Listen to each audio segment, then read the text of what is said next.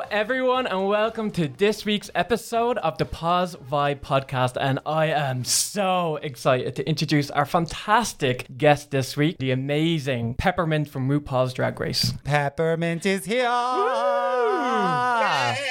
welcome. Hi. Hi, gorgeous Peppermint. This is Veda calling. It's our anniversary, sweetie. I know. How many years is it? Uh, uh, 20 years or something, I think. 15, 15, 15 years. 15 for sure. 13. It was such a coincidence. Like t- this morning, my Facebook thing was just throwing up images of you and me, and I was like, it's our anniversary. we did it again. You are the queen who visits us more than anyone else. That's a fact. I and I love it. It's my second home for sure. So it's only fitting that I'm here with you on Poz Vibe today, and I'm so happy about that. So, how did you two meet then? If you met each other 14 years ago, give me the origin story. Well, we met in Fire Island. Oh, God, Fire Island again. Yeah. I'll start. I'll the- start. the official personal first meeting. Cazwell was here with Amanda Lepore in Dublin. Myself and Davina were going to do the invasion at Fire Island, and Cazwell told myself and Davina, whatever we do, to go and see Peppermint in Tides on Monday night after the invasion. So we had done drag all weekend and really Irish girl style tore the ass out of it. We had met everybody on the island and had a drink with them. And on Monday, uh, this torrential storm hit the island and it turned into a ghost town. am I right or am I right? You're right. And then the name of my show, like from that day on, was Peppermint Brings the Rain. Like, that's what we called it. Every- one of my first weeks out there, it was like this terrible rainstorm. People were like running away. Like no one was trying to watch a show except for the few people who were like forced to. But probably it was mostly employees that I was performing for. Well, we were, I remember we were in our room, we were sharing a bed and we were dying. When we were lying there, and I thought, we are going to see Peppermint no matter what. And Davina was like, I'm only going if we go in drag.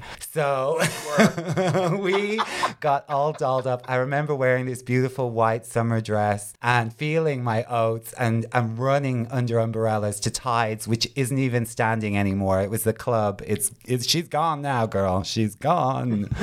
and um, yeah, and we got there, and there was Peppermint. You'd already started. You were doing like some Broadway, some Whitney, some original R and B numbers, doing your thing, and we were just transfixed. And I've been in love ever since. But I remember you took a break, and on your break, you just put down the microphone and you walked straight over to us at the bar, and I was like, wow, that's a star. Like that is a star. I was recognizing my family. Exactly. You're real sisters. We were so delighted that you said that you were going to come on, and I'm going to fangirl a little now because I loved you for so long. Even when I was in New York, going to your shows, then seeing you on RuPaul Drag Race, absolutely killing it. And now you are an incredible singer. Oh my God, the music you have is incredible. And anyone listen, if you're not listening, you're a loser. And your album, A Girl Like Me, Letters to My Lovers, oh my God, it's and it's just a, a whole album of sex and dating and relationships. And when you said you wanted to come on to talk about HIV and sex, I was like, yes, yes, let's get her on. Yeah, the, the album girl is amazing. Can we just have a moment? Thank you so much. I'm so Yeah, I was in moved. a, um, I was in the throes of a passionate relationship a couple of years, a few now, I guess three years ago now, and uh, it was a great. It was one of the best relationships I'd ever had. But you know, obviously, relationships end. Not all of them, but well, I guess they all do eventually and somehow. And uh, I, I had some great, some ups and downs, and I got an album out of it, and so um, I was really happy and excited to write about love and sex and all those things uh, from my very queer perspective, which is not like the newest thing under the sun, but for people who have a little bit of mainstream ex- exposure or success, we don't usually hear that kind of perspective. Um, and so I just wanted to put it out there, and and then and I'm very proud of it. You, I'm very proud of you. You really gave it to us. And I, I listen to it often and I always think this is the movie that Pixar need to make. This is the trans fairy tale that Pixar needs to make. The songs are perfect, they're all there. Even the cover version, Will You Still Love Me, is like, it's Mm. such a Disney moment. And maybe the sex, we might have to tone down the sex a little. But, and the I duet as well with Leith, the duet is just so Disney, don't you think? Am I right, girl? Oh my gosh! I mean, I t- now that you're saying it, if, of course I, uh, I I can't believe I didn't have this th- thought myself. Uh, we are doing a, a short film that we just finished producing and will be uh, airing on Out TV and Fruit TV. Um, uh, later on in the year, and we go into production on part two because this album is uh, actually a three-parter. So part one is out now. Part two and three, which are like the middle and the end of the relationship. Part one was the beginning of the relationship, obviously. Uh, those all come out later on this year. The albums do, and we're doing a um, a short film to cover the entire project, all three parts. So part one of the short film comes out soon, and then um, the second part comes out um, a little bit later on. We we go into production next today. We actually start pre-production today, um, and it's exciting. A whole trilogy of your life. I love how extra that is. You know, not just one. I'm giving you three, It's, baby. uh, just the most, the most. it's incredible how you put yourself, all of yourself, into the album. I remember we were in New York in 2019 having lunch at your favorite diner, and we were talking about our albums because when you're a drag queen making music, the very best conversations you can have is with each other because you just feel like a total bitch talking to somebody who isn't making an album, and you know that they're thinking, "Shut up, clown." But we got to sit there and share our visions. And I went to the studio with you to meet your producing partner and to hear some of what you were doing. And I was so excited. And wow, you delivered. You really gave it to us. And I reckon there's lots of people in the trans community who who it means so much to that you were so honest mm-hmm. about the nature of dating mm-hmm. and in this world for a trans woman. I think so. I mean, that's certainly who, what I did it for. I mean, I was thinking about like what what I would have wanted to hear um, as a trans woman, and just as a queer person in general. I don't think we get to hear a lot of those things. So the number one reason I, or the message um, for behind the project and the album is that like a to to trans people and to queer people in general. Um, but specifically black trans women, you are worthy of being loved and your stories are worthy of being told.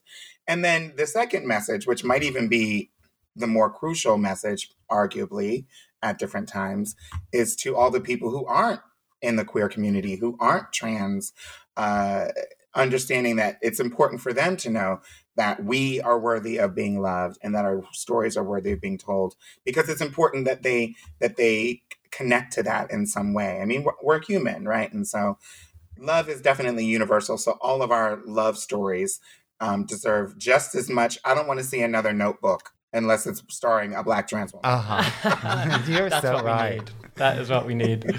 And love is something that you have so much of, Peppermint, and something that you bring with you everywhere you go. We love when you visit us at the George, and actually, you can taste, you can smell, you can feel the love in the room.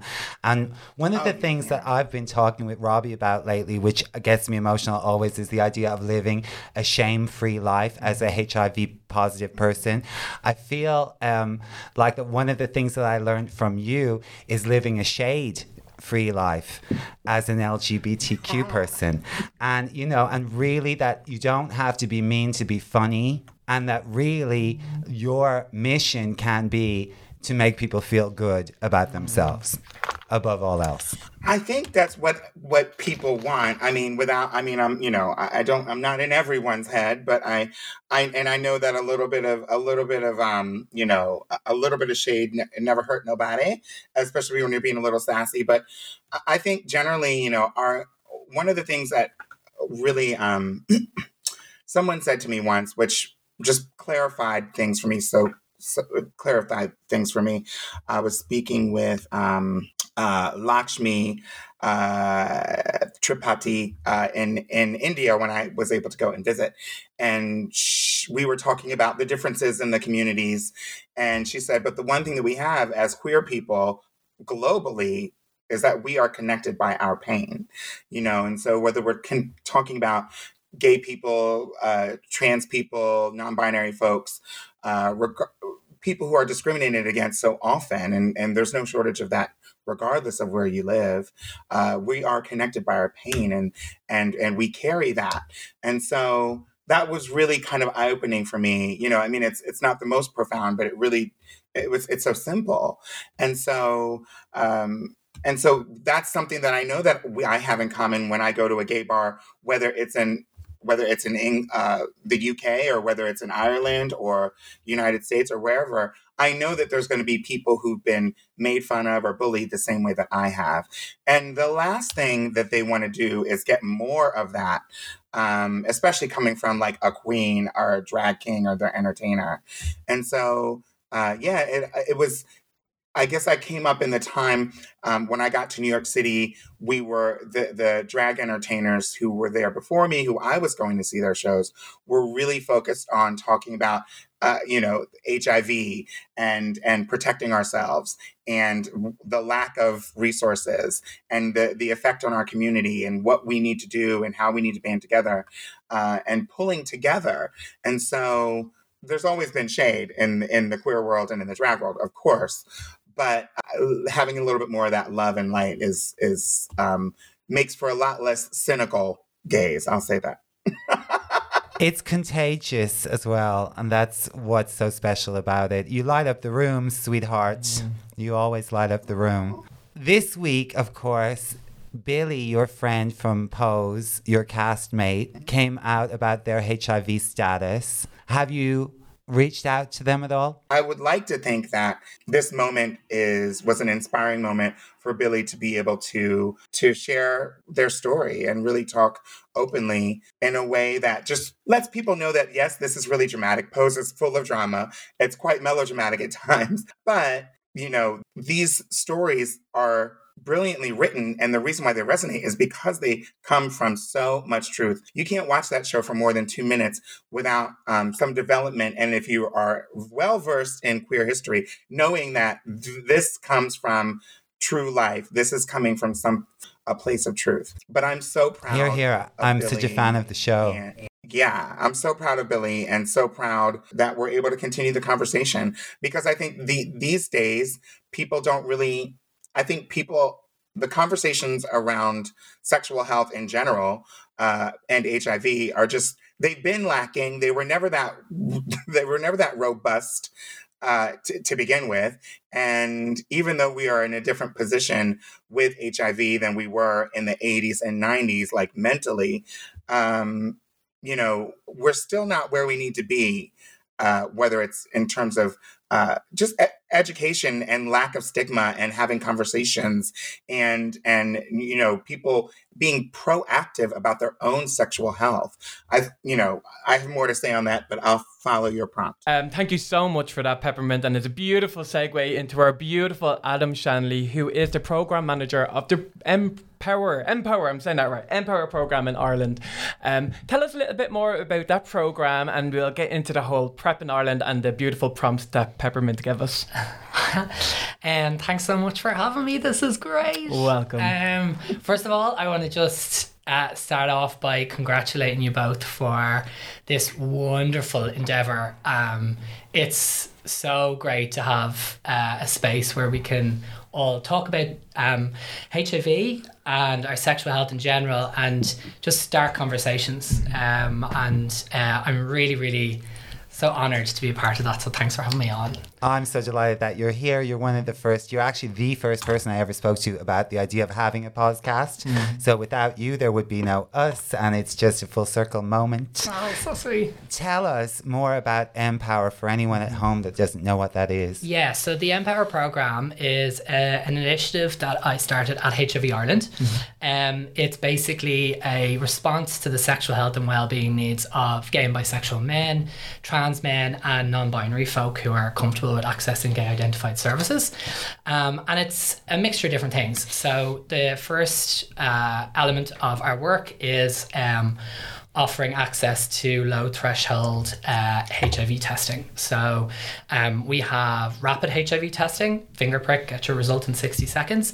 Um, Pre pandemic, we were in all of our gay identified venues. So your Pantibars, your George, the outhouse, the boiler house. Um, and uh, Church house, gin house, outhouse, boiler house. Okay, so you can't invoke Tina without going. we break out in song regularly. They were podcast. everywhere, peppermints, everywhere. Tell us more. actually how we start the HIV test. Yeah. Oh Just my to put you at ease. Just to get tested. Proud Mary. Yeah. Shoulders and all. um, so yeah, so we we uh, so that was pre-pandemic. We're in the venues. Now we've we've continued post-pandemic in our uh, in our offices to make sure that because so many other services right have been so limited, maybe restricted or closed entirely. So we've kind of kept the show on the road in terms of accessing HIV testing that way. Um, but also we started. Um, Ireland's first uh, HIV self test. So uh, now folks can um, log in online, uh, give us some details, and we send out a free HIV self test. That's amazing. Can we hear about that one more time, Robbie? What did he just tell us? A HIV self-testing kit. A self-testing kit, Robbie? Yeah. How does that work? Well, actually, it is. It's great. So you go on, you put in a few details. It's sent to your door. It's completely confidential. You don't know it's a testing kit from the package you get. It's in an really Ann important. Summers box. shaped like a dildo. It's very yeah. So you get it, and it comes with instructions and contact details uh, on the results, and uh, it's a finger prick test, right? Yeah, yeah. Super easy to do. I've done them with the rapid testing, and uh, you just finger pr- uh, prick your finger. You put your blood into this tiny pipette, put it in, and then if it's one dot, it's negative. Two dots reactive. That's it. That's it. It takes about 15 minutes for a result. And I guess, you know, what we're what we're looking to do is to make sure that there is um, as many routes to getting tested as possible, right? So some people will always feel the comfort of going to a clinic, being in front of a clinician or whatever. Um, but there's loads of other reasons why people might not, you know, maybe they're not out, maybe they're not ready to be in a waiting room with another bunch of gays, or there's a whole bunch of reasons. So we're trying to remove as many barriers to accessing testing as possible. So rapid testing, community settings is one, and then self testing is another. Um, and then you know, uh, so that's w- kind of one element of our work. Then the other is that we have a um, a group of outreach workers. So um, again, looking at trying to uh, be available to to folks um, in the places in which they seek or are having sex, so that they can you know open up about any questions they have, or maybe be put on referral pathways into getting tested or supports and stuff like that that they might need In the shower? in the boiler house. Yeah, Pass the soap. pass the soap and the HIV test. Yeah. yeah. Um, so yeah, we uh, we uh, yeah, so we're available on you know on all the hookup apps, the websites. Says Robbie. I'm there for educational purposes. I'm- okay. Exactly. I meant to say for educational purposes. We're networking. um, yeah, and uh, and you know, obviously in our community venues and stuff like that as well. So basically, they're you know passively available to answer questions uh, if if people have any, and to offer that support. And then there's research that we're doing. We're always looking at you know understanding what the needs of the community are and trying to respond to that. So there's a lot of work ongoing at the moment around response to sex and drugs in the community, particularly around G and crystal meth.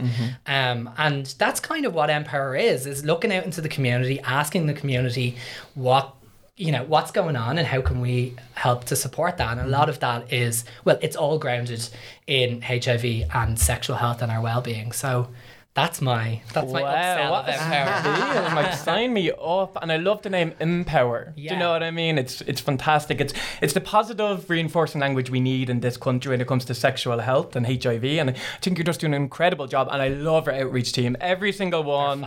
Oh, they're such gals. I, you just must have a blast at work. Diego, Mark, Davey, they are an absolute. It's it's Absolute it's such a privilege as well to be able to you know that that's our that's our job. Mm. That's you know that we're able to interact and support the community in that way. And and you're right. I mean, I suppose the name of the program really is is what we're trying to embody. You know, so much around HIV and STIs can be real, you know, medical and very, you know, this is treatment and this is, uh, but you know, where's where's pleasure in the conversation, mm. right? Where we want to center all of those really important parts around, you know, talking about HIV, talking about um, STIs, but but centering the conversation around pleasure and, and well being too. And you're so accessible. Like you go into the Empower program and you have everyone's WhatsApp details. You can just send you a text if you have a question. Yeah, that's incredible. And that's it. It's it's it's removing those barriers. You know, trying to make sure that it's as easy and as comfortable to to spark a conversation about your your sexual health as as, as we can. And very important, you know, because there's still a lot of stigma, as we know, around uh, HIV diagnosis, and you, and it's it's not just in the gay community. In the trans community, there's uh, very high numbers of, of HIV mm-hmm. positive people. And Ana Matronic was on the show uh, a couple of weeks ago, and she mentioned that she reckoned it was about 40% of trans women in America are dealing with uh, HIV diagnosis. And I can't help thinking, as a non binary person, that really you go through a lot of s- stigma as a trans person anyway. And that if you add the stigma and trauma of a diagnosis on top of that, you're really in the danger zone. And that's what I worry about the most. Mm. And that's one of the reasons I was so happy that Peppermint agreed to be here and talk to us about this subject. Yeah, uh, it's it's it's just like the it's really difficult, I think, to to really f- fully address any of these issues without acknowledging sort of the intersectionality of it.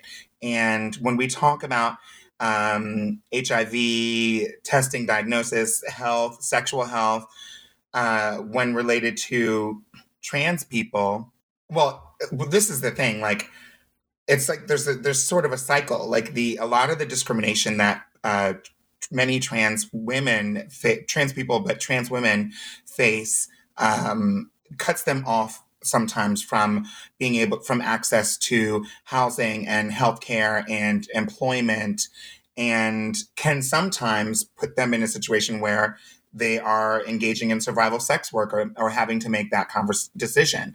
And many, not all, but many of the um, the people who they encounter in in the context of survival sex work are straight identified cis men who I think across the board, you know, not to generalize, but I'm going to generalize. uh, uh, cis hetero men are, you know, I mean, they're babies. a lot of times and and um, i think take pride in and at least um, traditionally and historically in western cultures not having to be responsible for their own health care for their own food for their own whatever's going on in the home. And so they just really aren't necessarily trained um, or conditioned from from a young early age to to take ownership uh, and responsibility over their own sexual health. And so, what ends up happening, especially like anecdotally, with a lot of the trans women that I talk to and the uh, the sexual partners that we've uh, talked about, because you know the girls are talking, um, is that these these guys who are straight and are uh, cis hetero men. Um, you know, interested in all things femme and all and trans women and cis women and anybody that kind of gets their their motor going. They are quick to jump in the sack with us, but they are oftentimes just oblivious to these conversations on sexual health. Uh, they they are very quick to ask you, "Are you quote clean?" and you know, sort of put the onus of this of that conversation and and the re- re- repercussions of that on the trans woman, but they don't necessarily offer their own information about when they've been tested and what those test results were. Uh, and so they're very they're very eager to have um, condomless sex. They're very eager usually after that sexual encounter to ask you're clean right? Uh, without even asking about testing, without offering any information about their own testing. And I, it seems as though they're thinking, as long as this trans woman, mm-hmm. you know, takes care of herself, then that means I'm taken care of and I don't have to do. And it's only from the perspective of the trans woman will give him something not vice versa and you know and it's almost like he, he's not even aware or he's oblivious to the fact that he's putting her at risk by not knowing his status, right? And and the more that if I think those encounters are um, those count those encounters only increase when uh, someone is engaged in survival sex work. If it's survival sex work, then that means that that at least um, infers a lack of choice sometimes. And these are oftentimes dangerous situations, um, not only, you know, um, putting themselves at risk sexually, but then this is also, these are also the people who are. I believe responsible for the high murder rate of Black trans women in the United States and beyond.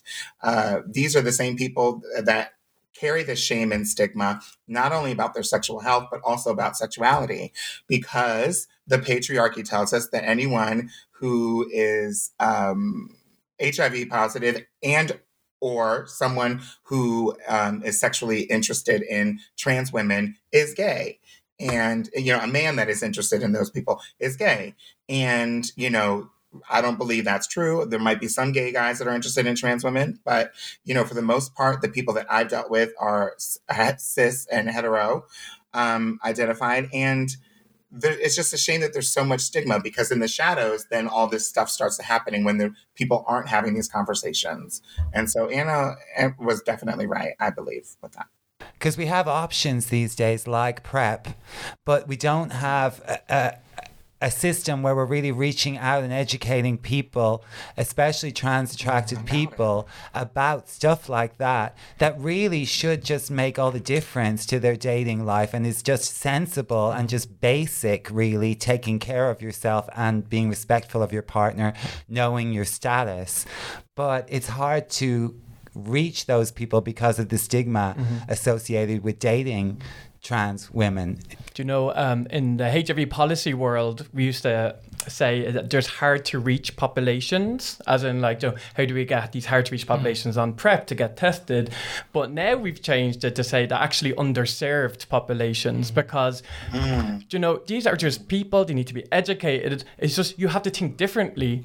Like, the, the mm. model of sexual health for a white man or white gay man is very different than you know the migrant community mm. in Ireland for a black trans woman. And so we're not saying that they're hard to reach. We just have to think appropriately how best do we connect with these communities to give them the education they need? They're only hard to reach when you don't know how to reach them, right? exactly. And and so like making sure that there is that dialogue, you know, and the um and and that we're involving communities in those responses. That's mm. absolutely the best way to for example, you know, um, increase uptake of PrEP, mm-hmm. you know, involving the communities that you're trying to reach in the development of the campaigns or the outreach that you're doing um, is a much you know, a higher chance of success. I think we're jumping well ahead now because some listeners might be like, "What the hell is PrEP?" Yes, so, let's talk about the let's, basics. Let's go back to the basics. let's talk about PrEP, baby. We're going let's global. talk about HIV. let's talk about all the good drugs and the bad drugs that may be. Let's talk about PrEP. Oh Tell us what PrEP is, please. So, PrEP is a wonderful innovation in HIV prevention. It's mm-hmm. a drug that HIV negative folk can take, and it is almost 100% effective at preventing HIV. Mm-hmm. It's a game changer. Mm-hmm. Um, you know, it's something now, thankfully, in, in Ireland that we've fought really hard to make available for free. Um, so it is available to anybody who wants it really um, and who. Um, uh, can access a sexual health service um, and um, yeah it's it's available. Um, it's a game changer. And i think you know listening to the previous um, episodes uh, of this podcast and you were saying about you know it being the kind of golden era of hiv and it really is mm-hmm. i mean when you look into you know the prevention options that we have now we've we have all of the tools to end hiv mm-hmm. at our disposal that's incredible and so we absolutely need to be reaching towards um, achieving uh, zero new HIV transmissions, mm-hmm. and PrEP is really key to that. Do you need a, uh, an exam, a letter from your doctor? So you, you would self like you, so you'd self present at um there's a number of of approved clinics. So it's your kind of main sexual health services that are based at um at hospitals. Um and the so the likes of the GUIDE Clinic, um the Gay Men's Health Service, Vincent's, and then outside of uh, outside of Dublin, all the main kind of hospitals too. Um, if you go onto our website, hivireland.ie, um, there's a whole list of, of where you can uh, access an approved clinic. You head over there, uh, you get an appointment, uh, head over there, and then they'll ask you some questions about your sexual health, right? And uh, you'll do uh, you'll have a HIV test because you have to make sure that you're negative before you start, and they'll give you a full STI screen. Uh, you'll be handed a prescription. Then to access the drug for free, you'll go over to your uh, um, your local pharmacy and you'll give in the prescription. You need to have a DPS card, right? It's a drug payment scheme card. You apply for that one of them online, dpscard.ie.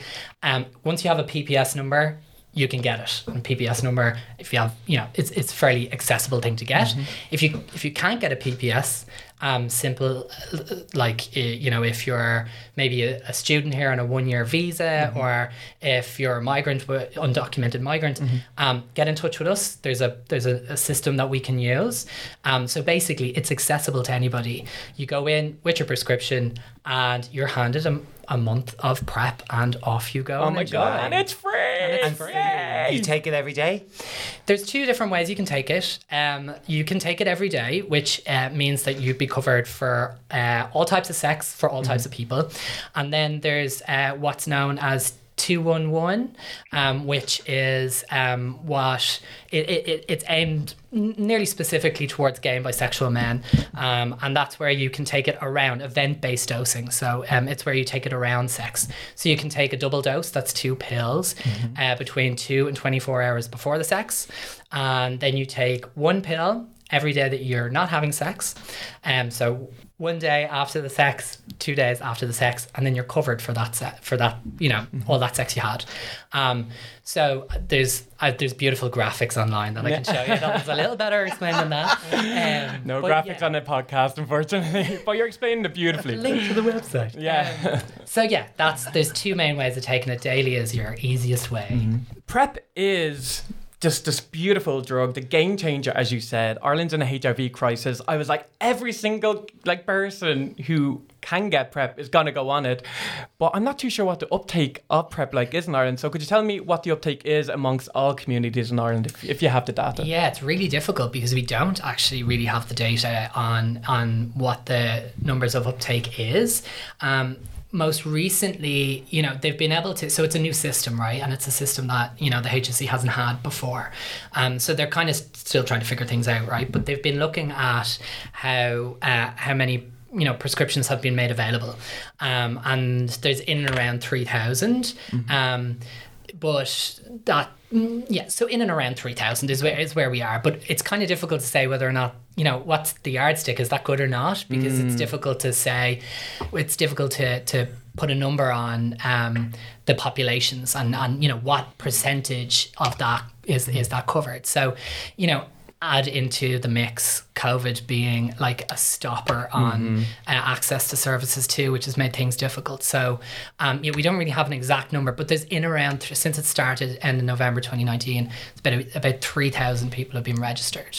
Maybe by the end of this podcast series, I'll have 10,000. Who knows? After listening to Peppermint over here. Now, Peppermint, we're calling this episode Peppermint because what a wasted opportunity. Otherwise, you are navigating the single life now. So, do you mind me asking, are you on PrEP? I am taking prep. I've been taking prep for several years, for a few, I don't even know how many. Um, and I just think it's um, the best way to have an extra la- layer of protection. Uh, so this way I know that I have everything at my disposal. Of course, condoms uh, to protect against the run of the mill STI. And then prep for our more the you know for others and so yeah i feel like i'm i've got all the tools at my disposal and it is um, I think one of the things that is really interesting is there was probably even a little bit of, especially when when um, in the states when when prep the conversation about prep was just getting started and the accessibility of it. It was a big thing, you know, because of the cost behind the cost associated. I think that company folks and organizations and companies quickly realized that we needed to, you know, um, deal with the cost of this this drug before we can actually expect people to get on it um, quickly. And uh, you know, there was a there was there was a little bit of um, shaming um, that I witnessed uh, in in conversation around taking uh, taking PrEP because there was you know how dare you have sex without a condom or how you how dare you even put yourself in a situation where you would. And it's like well i mean if that would like we wouldn't have any stis if that was like, what are you talking about? Like, of course, people are having sex without condoms. Condoms are life saving. They are absolutely necessary, a part, a necessary part of um, uh, the tool kit that people should have access to for sexual health. Uh, but they don't work for everyone, and they don't necessarily. Uh, there aren't people aren't going to just do it. You know, uh, people don't always do what is in their best interest. Uh, and so we should we should we should we should um, position it so that people people have access to what, what whatever they're going to do. Whatever they're just going to do we that's where we need to meet them. Meet people where they are. And so if these are people that are not having not using condoms and not having conversations not using testing as a part of their um, sexual health strategy then we have to use prep as a part of it as well. And uh, I know that there's there's a lot of people who um, are participating in the sex who are not ready to have the conversations about sexual health with their doctors. Again, these cis hetero identified men, because not only are they not having the sex the, the partner the conversations with their their sexual partners i believe i also don't think that they're having these conversations with their doctors. I think there's a lot of straight guys that just like like to go in and be like uh, uh am i all right? Okay bye. And they just like I don't think that they're saying, look, I have sex with this group or that group. Maybe they're not gay identified, but they are they, they do fit into the MSM, men who have sex with men category. Maybe they, you know, like there's there's a several things that could put them at, at risk. And they're not having any of these conversations. I think that many of the people that I have um, talk to if I'm because I like to have a little like psychology session. Cigarette in hand.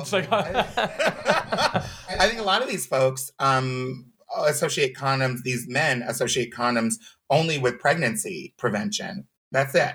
And so you're right when you said earlier they're babies, really. And, you know, and how I feel about right now as the world is opening up again. You guys are a little ahead of us over there in New York. But now that um, we're coming out of lockdown, it would be really amazing to see as many people as possible who are going to get out there and have sex, mm. either knowing their status, being on PrEP, or being on effective HIV medication so that we can try to bring down the rates of infection, which are higher than ever here in Ireland. I don't know about Manhattan, but um, I just want to say thank you, Peppermint, because you are just such a good friend and a great sister to me. But you also are just so kind to lend your massive platform to us so that we can promote PrEP here in Dublin and hopefully in other places around the world as well. Because really, stigma busting is what we're all about. And I think that when people take responsibility for their own sexual health, they become a lot less judgmental about what anybody else might be dealing with. So it's really kind of you mm-hmm. to do this for us.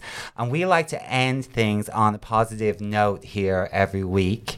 So we were hoping that maybe you could give us a positive thought that we could leave everybody with. I think that uh, I'm I'm really encouraged by the. Uh, I mean, of course, I don't have any f- statistics or facts or figures on any of this. Oh, we're not interested in facts, just feelings, just feelings. uh, I'm really encouraged by the uh, the openness that I've seen lately in the younger generation of people to talk about uh, not only sex and their sexuality, uh, but also gender in a way that's just so much more nuanced than what some of us um, old cows have were brought up with. Uh, and um, there's several of my, you know, the landscape on dating uh, which connects to all of this from my perspective. The landscape on dating was looking very rocky when I started to write this album, the album that recently came out.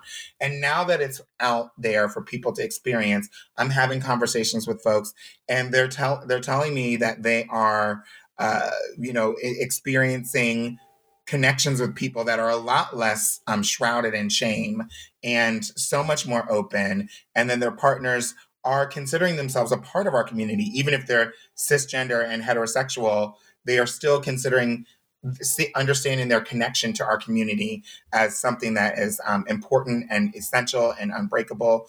And I do think that that's a, a, part of that stigma busting that you talked about.